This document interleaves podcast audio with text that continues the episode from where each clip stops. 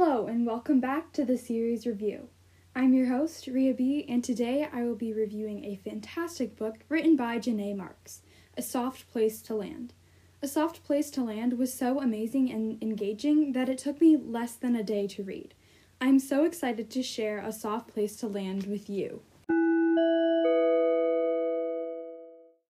Janae Marks, author of From the Desk of Zoe Washington, an amazing middle grade novel, provides a fantastic story about friendship and mysteries in a soft place to land.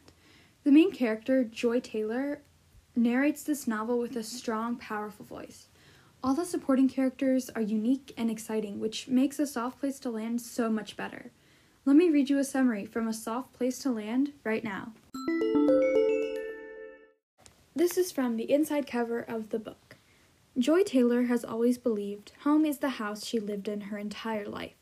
But then her dad lost his job, and suddenly home becomes a tiny apartment with thin walls, shared bedrooms, and a place for tense arguments between mom and dad. Hardest of all, Joy doesn't have her music to escape through anymore. Without enough funds, her dreams of becoming a great pianist and one day a film score composer have been put on hold. One bright light comes in the form of her friendly new neighbor, Nora. When she learns about Joy's need to get away sometimes, Nora lets Joy in on the complex's best kept secret the hideout, a cozy refuge that only the kids know about. And it's in this little hideaway that Joy starts exchanging messages on the wall with another kid in the building who also seems to be struggling, until, abruptly, the kid stops writing back. Joy can't shake the feeling that someone might be in trouble. She has to find out who this mystery writer is fast, but between managing a new dog, dog walking business with Nora Keeping on a brave face for her little sister and worrying about her parents' marriage, Joy isn't sure how to keep her own head above water. Now I'll give you three reasons as to why you should read A Soft Place to Land. Number one, the mystery. I absolutely love the idea of a secret hideout that's just for kids, and while this is a huge part of the novel, the mystery surrounding the hideout is so exciting and nail biting. Number two, the friendships. I feel like I mention this in nearly every episode, but the friendships really are important to a lot of middle grade novels, including this one. Joy and her friends develop such strong bonds, you'll be rooting for their friendships throughout the whole novel. And finally, number three, the description. Although everything is described through a kid's point of view, it's still so vibrant and clear. I could picture so many of these scenes in my head. In fact, let me read you a passage from A Soft Place to Land right now. My mind races as I follow Nora downstairs. Where is she taking me? Is it in the building or outside somewhere? The lobby is empty and eerily quiet. This is my first time coming down here at night, and it's giving me goosebumps. Then Nora stops at a door in the hallway that leads to the laundry room. She opens it, it clicks on the light. Peering inside, I realize it's a storage closet. It's a decent sized room with a row of shelves along one wall holding different cleaning supplies. On the floor right next to the door is a bucket and a mop. In one corner, I see what looks like a bag holding an artificial Christmas tree. Is this it? This can't be the super secret room Nora's been hinting at. I know I said I wanted a place to escape, but I don't want to hang out in a closet full of cleaning stuff. Come in, quick, and close the door behind you, Nora says. I do as she says.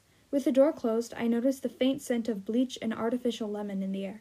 Um, this isn't, I start to say. No, silly, Nora says. Come back here. She leads me to the back of the closet and around a corner. That's when I realize this closet is shaped like an L. L. Back here, there are a bunch of boxes. Nora points to the floor. There. I look down, not sure what she's pointing at, but then I see it. In the wood floor is the outline of a square, and on one side of the square is. Is that a handle? Before I can ask, Nora lifts it and pulls. It's a door! Nora opens it all the way until the door is standing up, leaning against the wall next to it. I peer inside and see a set of old brick stairs leading down. I have to admit, it's a little spooky. It seems like this could be the beginning of a horror movie. Girl walks down creepy stairs in the back of a smelly storage closet, and she is never seen again. I gulp. You're, um, sh- sure it's safe? Of course, Nora says. Follow me. She turns on her phone's flashlight, and I do the same.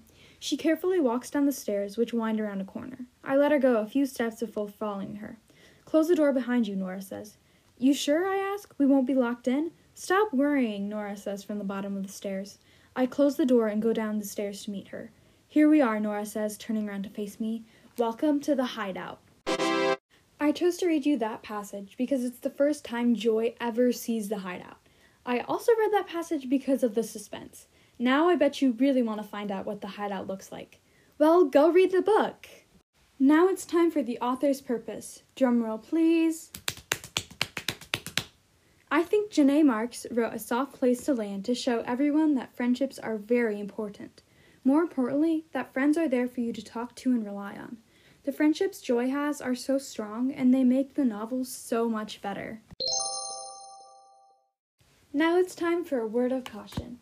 This book is pretty clean. It's like the perfect middle grade book that you can have. There's nothing really bad in it or inappropriate, so I'd recommend it for kids in grades 4th through 7th or kids aged 9 through 12. Thanks for listening to this week's episode of the series review.